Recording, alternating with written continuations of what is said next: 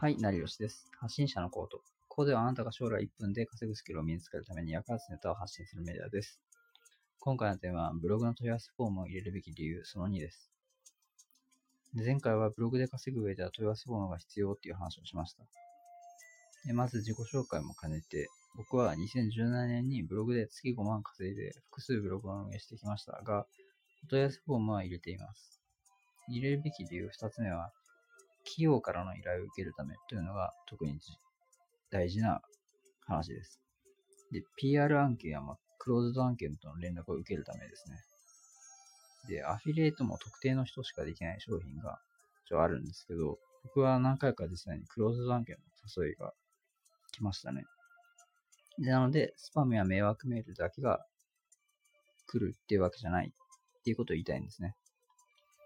でフォームあるけど何も来ないよっていう人もいるかもしれないんですけど、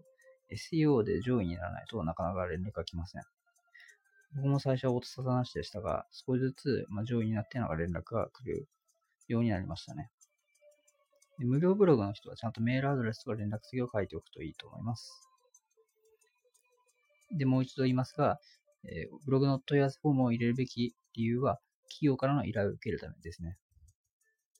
とにかく忙しい人も1分で稼ぐような副業を目指すにもとても重要なことなんで、意識してない人は今日から意識しましょう。で、まずは繰り返しですが、お問い合わせフォームを設定しましょう。サイト内でどこでもすぐ問い合わせができるようにリンクを置いておくと便利ですね。次回はまたブログに関して大切なことを発信するのでよろしくお願いします。ではさよなら。